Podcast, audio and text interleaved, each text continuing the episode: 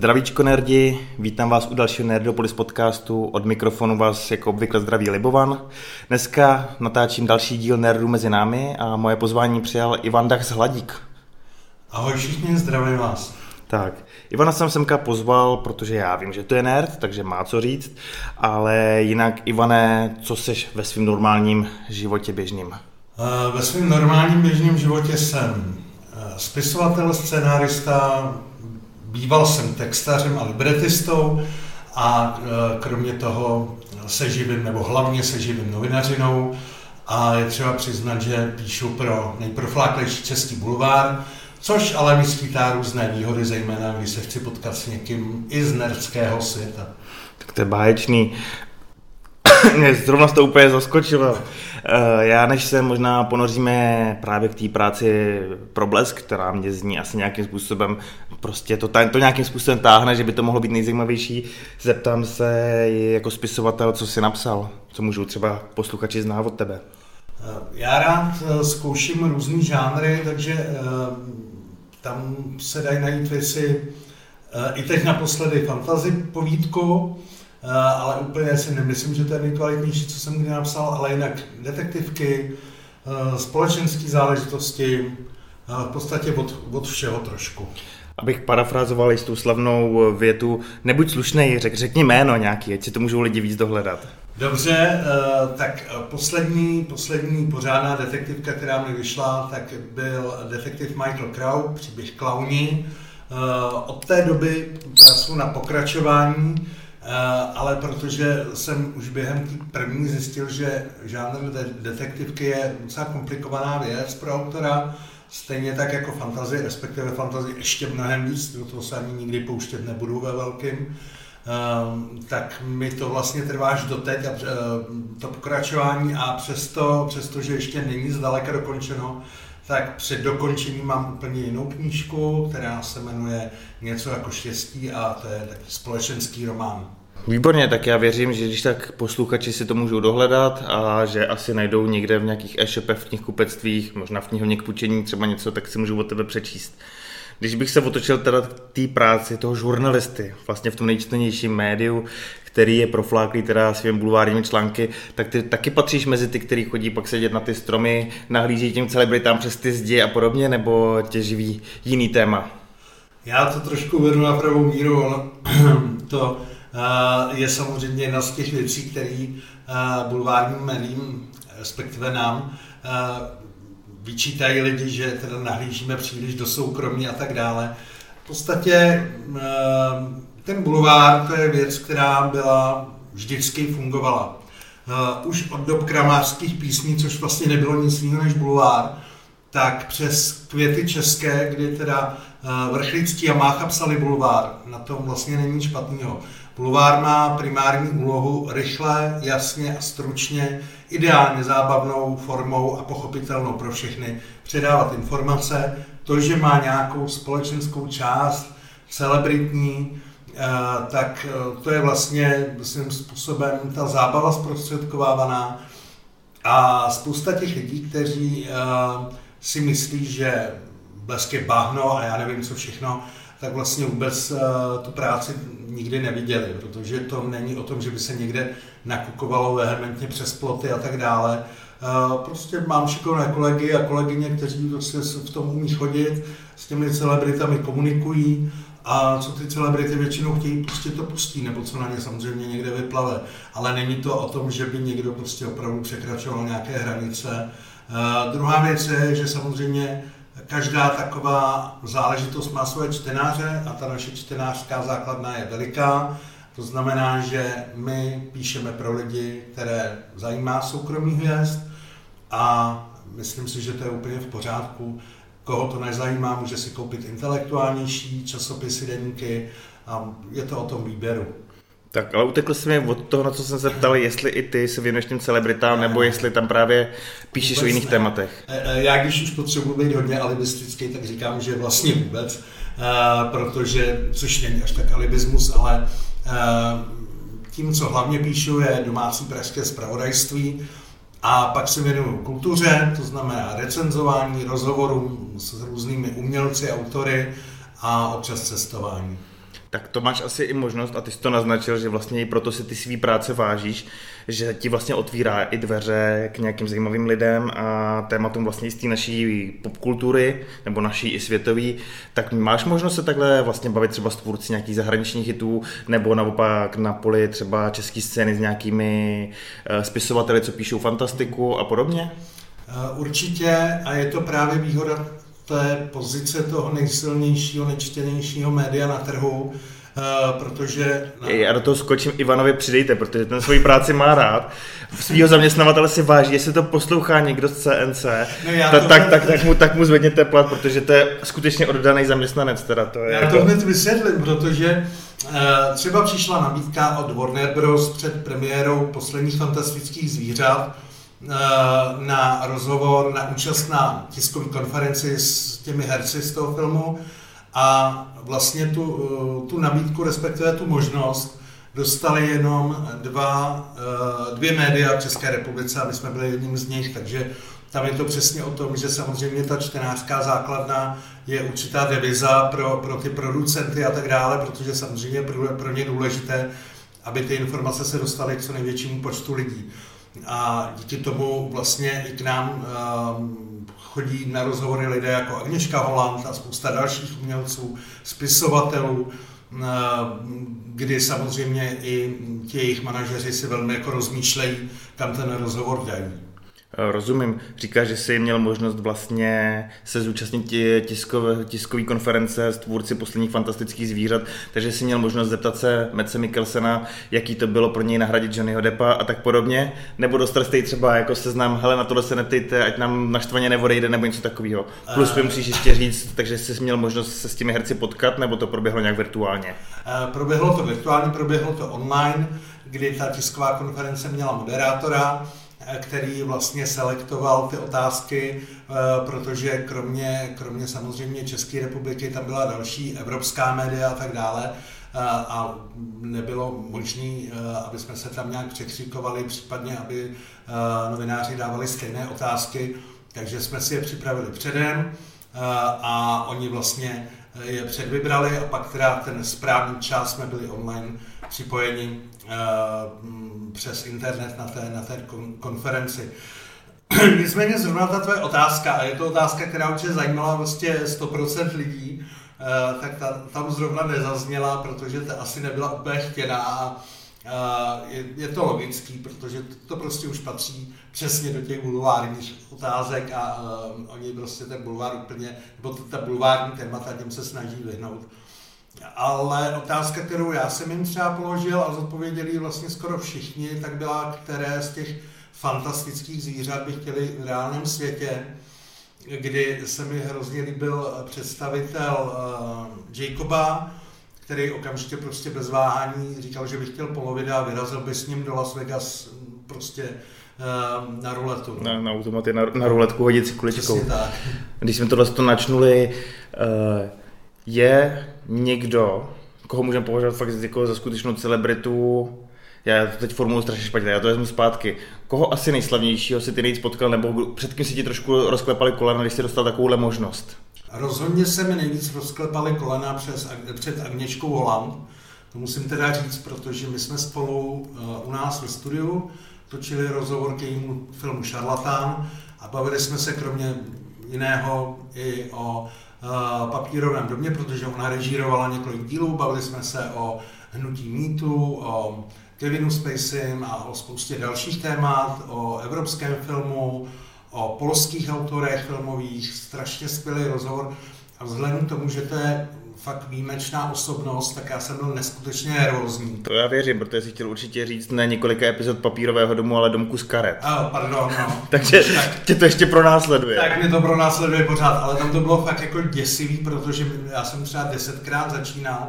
Já si hrozně užívám dneska, že jsem na té druhé straně, protože vím, jak, vím, jak těžký někdy je vést ty rozhovory a já jsem byl fakt z ní tak nervózní, že jsem opravdu mm, asi fakt desetkrát zkazil začátek, takže jsme jeli a došlo, došlo to tak daleko, že teda ona mě uklidňovala, byla neskutečně fajn, takže, uh, takže to bylo opravdu jako výborný a nezapomenutelný setkání. To věřím, Aněška Holland je považována za velkou filmařku spojenou hodně s HBO, dělala několik epizod vlastně Špíny Baltimoru a podobně. U nás v Čechách se asi v poslední době, kromě šarlatána, nejvýrazněji zapsala trilogii Hořící keř, vlastně o Janu Palachovi. A pokud se nepletu, ale teď už trošku odpočívá, je někde v Normandii na, na severu zarazila nějaký chaloupce. Přejmej to. Takže Aněška Holland, takhle velká vlastně režisérka. A jiný takhle vyloženě celebrity nějakého světého parametru z Hollywoodu, měl jsi ještě možnost někde jakoby potkat, střetnout nebo se s nima eh, bavit? Uh, no, samozřejmě to osobní setkání vzhledem k těm vzdálenostem a vzhledem k tomu, že máme za sebou teďka speciálně jako uh, ten, už vlastně víc než dva pandemické roky, tak to vlastně nebylo úplně jednoduchý, ale uh, pamatuju si rozhovory s Idrisem Elbou a Joelem Kinnamanem k sebevraženému oddílu dvojce, spoustu takových, spoustu takových věcí. No. A zase, to, to vám teda zprostředkovali producenti zase nějakým virtuálním způsobem, Idrisa Elbo a Joela Kinemana? Mm, přes, no, tam to bylo úplně bez kontaktu, tam to bylo vlastně prostřednictvím mailů, ale uh, bylo to tak jako zábavný docela, protože Idris Elba v jedné odpovědi uh, použil slovo, uh, se kterým jsme si fakt jako v redakci lámali hlavu asi pět lidí a nějak jsme vůbec všechny slovníky selhaly, všechny slovníky selhaly, nikdo nevěděl, co to je. A jeho to hrozně pobavilo, protože to bylo slovo, který si vymyslel. Já už si na něj nepamatuju, jak to přesně bylo, ale prostě on tam použil nějaké odpovědi slovo úplně totálně vymyšlený a fakt ho hrozně bavilo tím, jak nás trápil. Teď jsem ti říct, že on vás prax prostě vytrolil. Přesně tak, přesně tak. A ještě připomenu jeden rozhovor, který byl pro mě prostě úplně úžasný a to byl taky mailový rozhovor s eh, Ennio Morriconem, eh, vlastně před tím jeho posledním koncertem u nás a to bylo taky výborný, protože já jsem se těšil na velikánský rozhovor a tam to probíhalo, takže já jsem poslal otázku, jemu někdo přeložil, on prostě eh, nějak vytvořil asi pravděpodobně se svým manažerem nějakým odpověď, poslal mi to zpátky a my jsme se primárně bavili o hudbě k filmu tenkrát na západě. A on měl spoustu výborných historek. A on mi vždycky jako přišel několika stránkový mail a na konci bylo, prosím vás, ale použijte jenom tu první větu. A to byla strašná škoda, protože to prostě, to ostatní bylo stokrát zajímavější, ale samozřejmě tak jako byly určitý pravidla, takže jsem musel. A pak teda ještě pro mě byl nezapomenutelný rozhovor uh, s Kim Dickens, jestli říkám správně jméno, s herečkou, která hrála uh, v, v seriálu Fear the Walking Dead. A to, to bylo po telefonu. A takový rozhovor vlastně, když se naplánuje, tak to vypadá tak, že uh, já se domluvím s jejím manažerem, ten vymyslí termín, chce většinou předem nějaké otázky, aby věděl, jestli nebudu právě sklouzávat k nějakým soukromým otázkám a podobně, protože tam to bylo předem domluveno, že se to teda bude týkat její role v seriálu. No a pak přijde jeden D, kdy teda tady to bylo konkrétně v 9 večer, že teda mi zavolal. Eh, já jsem si připravil diktafon s takovým sluchátkem, který se připojuje vlastně do toho diktafonu. Člověk ho má v uchu a na tom uchu má telefon a vlastně si ten rozhovor nahraje. No a tak on mě přepojil na ní, já jsem s ní dělal asi hodinový rozhovor, všechno to bylo skvělé, ona byla naprosto skvělá. Rozhovor skončil, já jsem se s nima rozloučil, poděkoval jsem, a šel jsem si rozhovor eh, natáhnout z toho diktafonu do počítače a zjistil jsem, že tu koncovku od toho sluchátka jsem omylem strčil do sluchátka, ne do mikrofonu. Takže celý tři čtvrtě hodinový rozhovor jsem pak musel psát z hlavy, protože by bylo samozřejmě neskutečně trapným volat a, a ptát se si. Oni samozřejmě to měli nahraný, aby měli jako zpětně třeba jako možnost nějaký kontroly, co tam probíhalo, ale bylo by to prostě hloupý, no, takže takže já jsem samozřejmě byl úplně červený i dodatečně, i když u toho nikdo nebyl, protože jsem si říkal takovou školáckou chybu prostě. To je šílený. No. Stává se, máš teď historku, kterou můžeš určitě ohromovat v hospodě a podobně, protože komu se tohle stane? Nebo takhle, každý určitě v práci máme takový nějaký průser, ale málo kdo to bývá tváří tvář třeba nějaký jako americký herečce a podobně. Eh, já už to trošku odbočím, eh, jsme Nerdopolis podcast, formát se jmenuje Nerdi mezi námi. Já to začínám takovou nejtrapnější otázkou. Cítíš se jako nerd? No já jsem vlastně strašně dlouho přemýšlel, jestli jsem nebo nejsem nerd. Až jsem léty došel k tomu, že teda asi jo. Protože um, hraju počítačové hry, když prostě v podstatě poslední rok jenom jednu pořád dokola, uh, ale čtu nerecké věci, sleduju nerecké věci a uh, vlastně dá se říct, že posledních třeba 15-20 let, já ani vlastně nevím, tak jsem potrhet totálně nadšený tím světem tomu potrhectví odbočíme. Mě si zaujal, že hraješ jednu jedinou počítačovou hru, tak to musíme určitě zjistit jakou. Hmm, to jsem přesně věděl. No, tak jsou to Sims 3, ale je to z toho důvodu, že já prostě tam neustále jako... Já v podstatě vůbec vlastně nehraju Sims 3. Já tam furt něco stavím a bourám a, a vraždím simíky nějakýma mm, velmi promyšlenýma způsobama. No, takže to je takový, spíš si tam odfiltrovávám nějaký prostě, mám špatný den, tak zabiju pár simíků a je to v pohodě. Takže používáš jsem si úplně přesně, jako jsem je naposled používal já, když jsem je postel bazén, nechali tam plavat, vzal jim schůdky, zapnul nějakou troubu, odstranil dveře, nechal je vody od trouby, ono to chytlo a pak člověk se cítí jako ten vládce, jako ten člověk s tou lupou nad tím raveništěm, prostě přesně takhle blbne. Tak, přesně. No, tak to není hraní, to je samozřejmě čistý sadismus jako na, na nevinných digitálních postavičkách. Ale samozřejmě jsem hrál taky mm, zase poterovské hry, pak mě baví právě různé simulace, jako Tycoon prostě nejlepší. A, podobné věci, bitvu o středozem kdysi, takže si myslím, že to není se mnou takové marný. No. Ale určitě to není s tebou tak marný jako se mnou, já se tím netajím, já mám doma už jenom konzoli Xbox 360 a jediný, co na tom občas otočím je FIFA, to ještě tak možná 2016 jako nějaká a těch pár rozehraných her asi v životě už nikdy nedohraju teda. Na to už já čas, čas nemám. Uh, řekl si, že se cítíš jako kovaný potret. Co to znamená? Já jsem člověk, který všechny potry četl, Eh, samozřejmě jsem četl i ty doprovodné knížečky, viděl jsem filmy několikrát, viděl jsem fantastický zvířátka, zvířátka, já už to i zdrobňuju zvířata, a hrál jsem i nějaký hry, ale necítím se jako potrhet. Takže v čem si myslíš třeba ty, že ty jsi větší potrhet než já? Tak uh, jednoznačně asi v tom, že mě to fakt ten svět totálně pohltil a vlastně uh, tím jako žiju. Nejsem teda úplně Eh, ten skalní potrhet, který pomalu jako chodí v hábitu i spát a, a ví víc než Rowlingová, to v žádném případě. Eh, ale miluju to, jsem schopný se na to dívat furt dokola, číst to furt dokola. Eh, vlastně první, první knížka v angličtině, kterou jsem přečetl, tak byl zase Harry Potter. Mm, je to něco, co, co mě vlastně baví permanentně a zajímá samozřejmě loni třeba jsem si nechal uh, k narozeninám uh, udělat poterovský tetování první jasně. svoje. Habit nenosíš tetování, no, jasně. No, přesně tak, no. Tak, no, ono možná, bych ten habit možná nosil, já ho naštěstí nemám, jako, takže, ale zase třeba v redakci na stole mi sedí větvík, myslím, že dokonce dva, a, a tak jako mám tam několik hůlek, kdyby bylo potřeba třeba na poradu nějakou a tak. Ale mm, říkám, pořád jsou lidi, kteří tu, ten svět mají úplně tak eh, v hlavě, že fakt vědí detaily, že vždycky žasnu třeba na nějakých kvízech a připadám se, jako když nevím vůbec nic. Prostě. I potom všem, co tomu věnuješ takovýhle čas. A Harry Potterovský svět je známý tím, že má asi nejvíc, v angličtině se říká plot holes, jako takových prostě věcí, které když se člověk trošku ponoží do toho detailu, tak úplně vždycky nedávají smysl. Jak se s tímhle s tím v úvozovkách vyrovnáváš?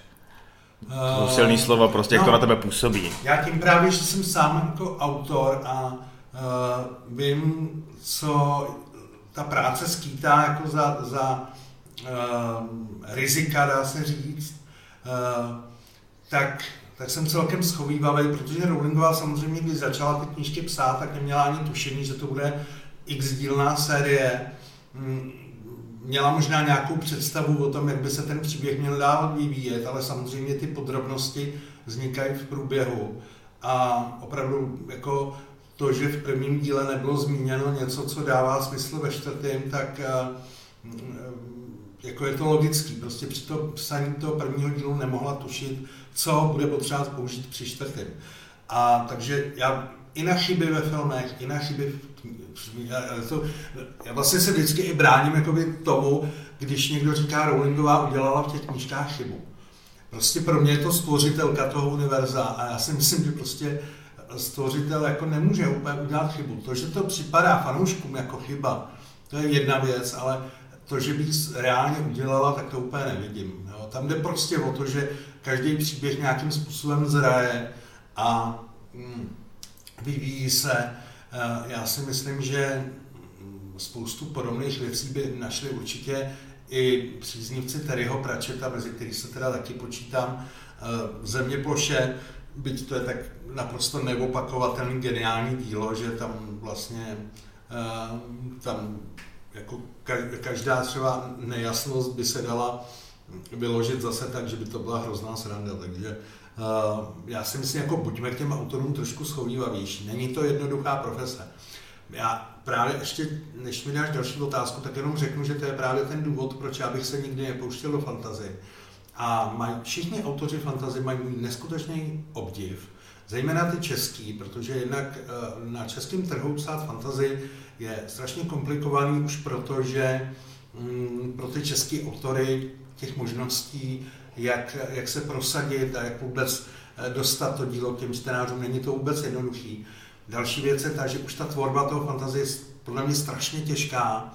Eh, je to jedna z nejtěžších disciplín, jaká v téhle branži může být, eh, protože tam už to není Mm, když to zjednoduším, tak já jako teď píšu společenský román, takže si vystačím s realitou a vlastně už jde jenom v vozovkách jenom o ten příběh, o ty postavy, o nějaký nápad, jako, ale autoři fantazie a sci-fi a všech těchto těch věcí vymýšlejí celý vesmíry, celý, celý vlastně eh, celý populace, celý vlastně zákonitosti něčeho. Když se podíváme na to, co napsal Tolkien na, na filmy Jamesa Camerona, myslím teď konkrétně Avatara třeba, tak to jsou věci, na které jako je potřeba mít opravdu geniální hlavu, aby to člověk dal dohromady, aby to nebylo hloupý. No. Já, abych se k tomu vrátil, abych se vyhnul tomu, že mě někdo bude chtít upálit, já jsem ten poslední člověk, který by se v těle těch světech tak pitvořil a tyhle ty logické lapsy hledal a pak se chytal za hlavu, ježíš Mare, to je tak nedomyšlený. Já zastávám tu pozici, že je to eskapistická záležitost, všichni si to pouštíme proto, aby jsme si trošku odfrkli, řekli si, to je hezký, tam se kouzlí v krásným takovým gotickém hradě a podobně a já teda tohle to nímrání úplně nechápu, ale ta otázka se nabízela, říká, že jsi potré, tak jestli právě to cítíš nějak jinak. Co se týče vlastně té tvý lásky k Harry Potterovi, vyvíjíš i nějaký jakoby aktivity vůči tomu, jak vlastně to Harry Pottera ještě nějak víc propagovat, nebo združuješ se v nějaké komunitě, nebo něco takového? Eh, přímo, že bych se združoval, tak ne, ale um, v rámci facebookové stránky Milujeme Británii, tak tam mám prostě skupinu, která se věnuje vysloveně tématům Potterovským, protože už jich na té stránce bylo tolik, že jsem si říkal, si to zaslouží vlastní prostor. Jsem samozřejmě členem největší fanouškovské základy na Facebooku, která je prostě skvělá, je tam spousta skvělých lidí, kteří to milují. Eh, kromě toho, když byla pandemie, tak jsem eh, v jednu chvíli a, a vzhledem teda k tomu minimu času, který mám, tak, tak jsem to úplně nedotáhnul, ale eh, četl jsem online Harryho Pottera, aby teda ty rodiče měli třeba aspoň hodinku na to si prostě odfrknout od těch dětí, které byly doma s nima furt a, a tak dále. A já to mám tak, že se snažím propagovat čtení knížky a vlastně seriály, filmy, vlastně pořád ty knížky asi nejvíc. A nejenom Harryho Pottera, ale vždycky, když jako přijde řeč na to, protože spousta lidí, kteří třeba nechápou, co na tom ve svém věku mám, těch skoro 47, tak jim vždycky říkám, že ten Harry Potter, že to vlastně není jenom pohádka pro děti o nějakým um, brejlatým Harrym, který kouzlí, ale že tam je spousta fakt takových jako sdělení o těch důležitých lidských hodnotách a že je vlastně hrozně fajn z té naší mm, komplikované reality někdy vypadnout do světa, kde všechno má dobrý konec, kde uh, fakt je místo na takovýto rizí přátelství, na tu odvahu, nenápadnou odvahu, která nepotřebuje velký gesta uh, a tak dále. Takže uh, já se snažím to um, vlastně vysvětlovat spíš tímhle způsobem, že to není úplně propagace, ale když už na to přijde řeč, tak těm lidem vysvětlu, o čem vlastně ten hry je a proč je nás tolik, eh, kdo to milujeme. že to vlastně není jenom o, tom, o té dějové lince, ale o tom všem, co, co vlastně ty příběhy stělesňují, co vlastně o čem mluví. Chápu. Když jsme u týdle nějaký jakoby, propagace práce s tím tématem dál, eh, posloucháš takhle podcast Neplecha ukončena? Poslouchám, ne teda, nemám naposloucháno úplně všechno, ale to je přesně jedna z těch věcí, která je úplně geniální. Já jsem to... s Bárou mluvil, mně se strašně líbilo no, to, to úplně nádherně. když mi vysvětlovala, jak k tomu přišla, že se vlastně nudila přes svý mateřský, neměla si s kým povídat, takže se začala povídat do mikrofonu a k tomuhle tématu prostě měla blízko, tak se to tak nějak rozběhlo. No. To mi přišlo strašně sympatický. A speciálně ten podcast její je strašně taky sympatický tím, že vlastně mm, je hrozně živý a přirozený a člověk nemá pocit, že to je někdo úplně vzdálený, kdo mluví sice o vašem oblíbeném tématu, ale, ale vlastně mm, se s ním nemůžete stotožnit. Je to fakt příjemný poslouchání. Chápu. Musím se na to zeptat. Poslední fantastický zvířata někam zamířili, nějak dopadly, tak ty jako větší fanoušek, jak jsi spokojený s tím, jak se momentálně s tím univerzem vlastně nakládá, kam to směřuje, co ho čeká dál? To je taková trošku zákeřná otázka, aniž bys to asi věděl, protože eh, já jsem jeden z mála recenzentů, který dal posledním fantastickým zvířatům poměrně vysoké hodnocení. A vlastně to teď můžu tak jako veřejně vysvětlit, proč. Eh, já jsem poslední zvířata hodnotil, já se snažím teda vyhnout úplně tomu, hodnotit to jako fanoušek, protože samozřejmě bych nebyl objektivní. I když já mám pravidlo, nebo tvrdím, že žádný recenzent nikde na světě není objektivní. Prostě každý, eh, každý do těch svých recenzí promítá mm, ty svoje myšlenkové pochody a svoje oblíbené záležitosti, každého oslovuje něco jiného. Eh, ale já jsem je teda hodnotil eh, vyšším procentem kvůli tomu, že mi přišly té sérii po podivné dvojce mi přišly lepší než ta dvojka, takže já jsem je hodnotil jako díl v rámci série, ne jako samostatný dílo. Uh, a přišlo mi, že se jako vrátili trošku k té jako malebnosti, pohádkovosti, ale samozřejmě tam byla strašná spousta věcí, které to schazovaly.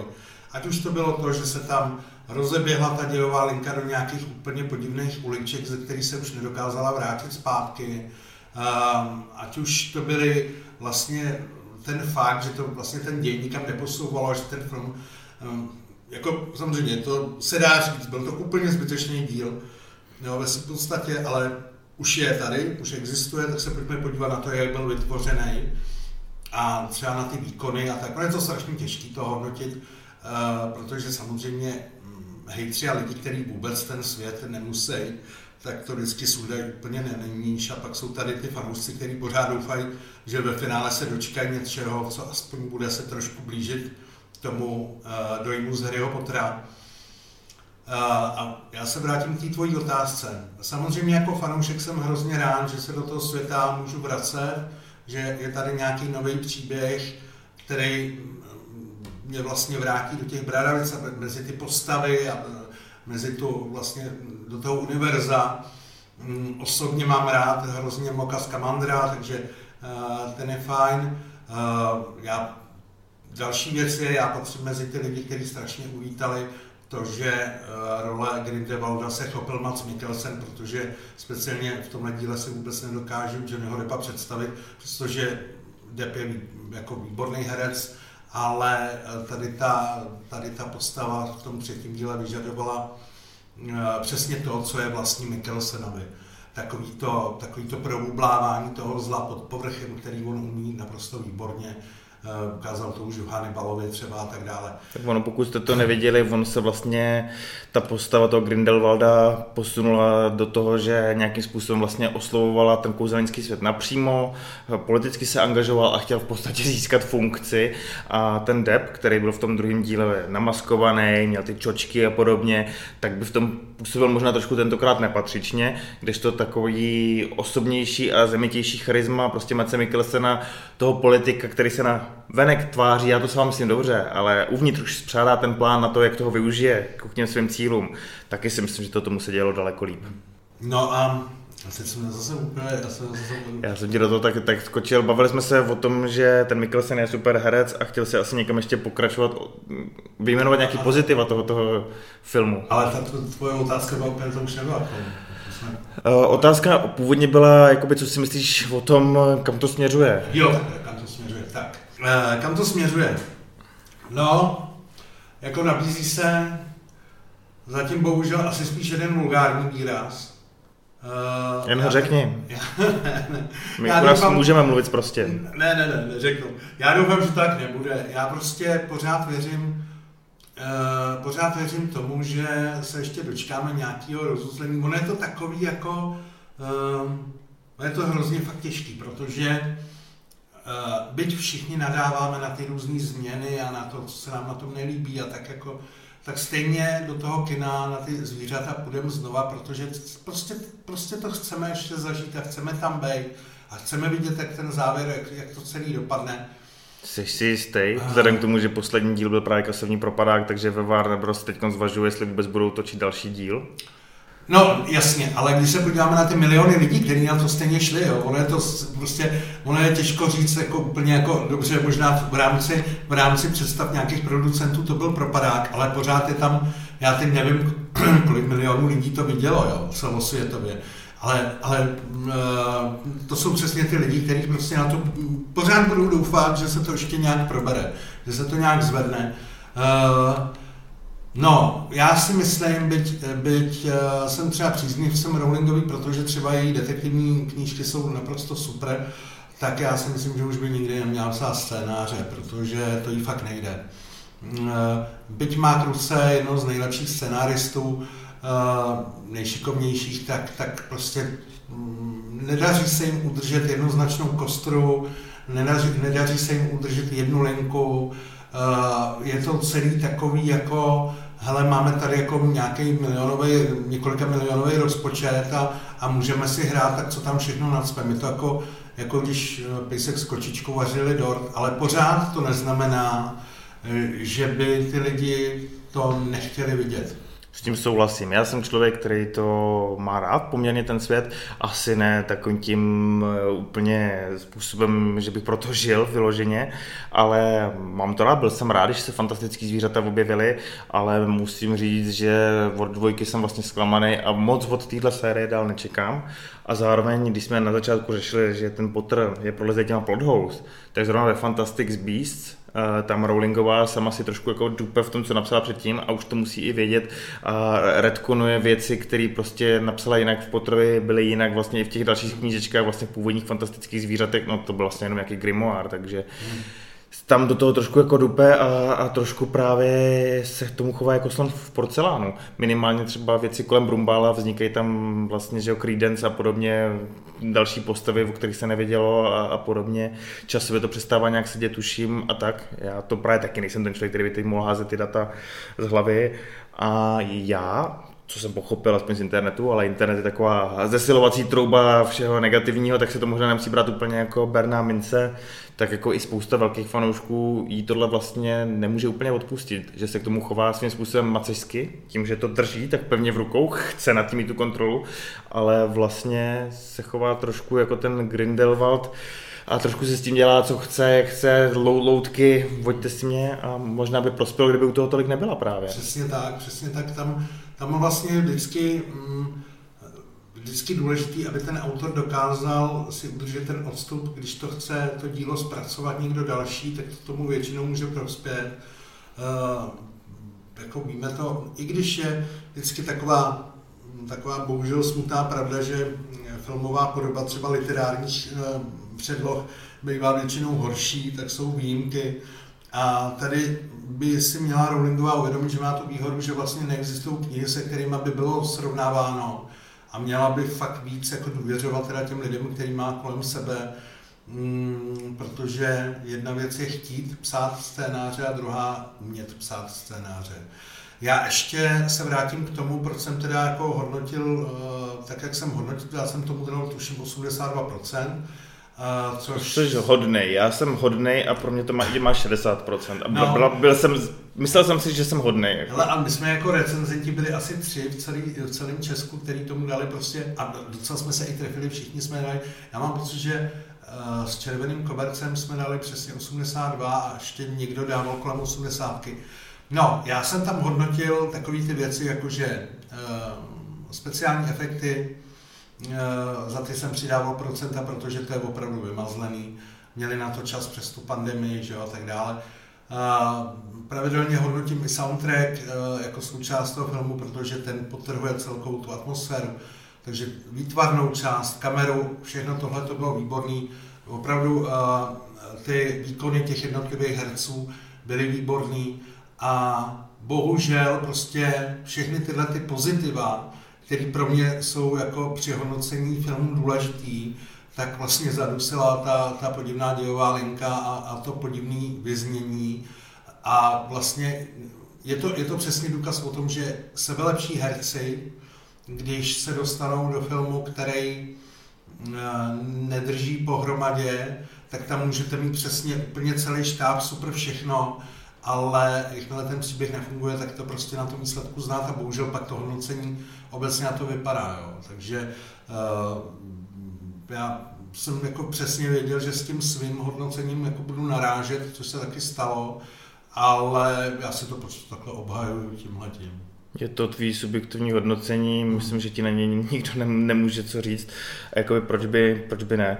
Eh, když u tohohle zůstanu, že vlastně ty poslední fantastické zvířata zůstaly za očekáváními i z hlediska těch tržeb, nebojíš se, že i poslední výstřelky kolem Ezry Millera nebudou ten poslední řevíček do rakve, že se na to ve Warner Bros. fakt vyprdnou, anebo maximálně to přesunou na nějaký seriálový dovyprávění třeba na HBO Max, v lepším případě, no, možná, aby to nezastavili úplně tak, v lepším případě. No, já si myslím, že Ezra Miller se jim postaral, bylo spoustu bezesných nocí a myslím si, že to je jako fakt průšvih. Mm, jako já fakt nechci předjímat. Myslím si, že seriálová verze by tomu moc neprospěla. Tady je potřeba, uh, asi by si měli sednout ke stolu a říct si, hele, tak pojďme teda udělat nějakou tečku, když se nám to tady takhle rozpadá postupně a pojďme teda to zakončit smysluplně a udělat ten závěr dřív, než jsme plánovali, protože tuším, že ještě měly být dvě pokračování. Přesně tak, byla pentalogie naplánovaná. Myslím, přesně, a já si myslím, že teda mm, čtvrtý pokračování nebo čtvrtý díl bude úplně stačit. Eh, kdyby to tak udělali a pokusili se v něm napravit všechny ty věci, které se nepovedly v těch předchozích, eh, i za cenu tu, že jako Credence bude hrát někdo jiný, nebo že tam prostě ta postava už nebude, což samozřejmě je strašná nelogičnost, když od začátku je Credence jedna ze stěžejních postav a už vlastně teď v tom třetím díle byl takový upozaděný. Um, asi, asi by měli vzít rozum do hrsti, udělat důležitý rozhodnutí a velmi pečlivě uh, celou tu sérii zakončit. Myslím si, že pět dílů na tohle je moc. A rozhodně teda byť já vždycky jako seriálový verze čehokoliv hodně podporuju, protože vlastně seriál má oproti filmu výhodu té větší plochy pro to vyprávění, tak já si myslím, že tady toho by to úplně nefungovalo. Jo, jako za mě, prosím, ať vznikne jenom jeden poslední díl, kde se všechno napraví a můžeme v klidu se rozejít. Tahle budoucnost je v tuhle chvíli nejistá, je ve hvězdách. Uvidíme snad třeba v brzké době, jak to dopadne. Já jsem chtěl na to navázat, že to napravování předchozích chyb není vždycky lepší, protože si Paráda. Eh, vzpomeňme si, jak to dopadlo tohle napravování u vězných válek, kdy rychle povolávali J.J. Abramse a ten vlastně devátou epizodou schazoval to, co se stalo v osmé epizodě, aby rychle to vrátili na správnou cestu a myslím si, že to, co bylo postavené, rozdupali ještě víc, jak se říká, vzali to hovno a rozmazali si ho ještě po tváři a ne, nebylo to nic moc. Ale uvidíme. Já jsem rád, že jsme se věnovali tomuhle tématu, aby to ještě jsme trošku někam otočili, tak se zeptám, výjima Harryho Pottera máš ještě jiný nějaký takovýhle eh, vesmír eh, fantastický, který tě taky takhle nějakým způsobem víc bere?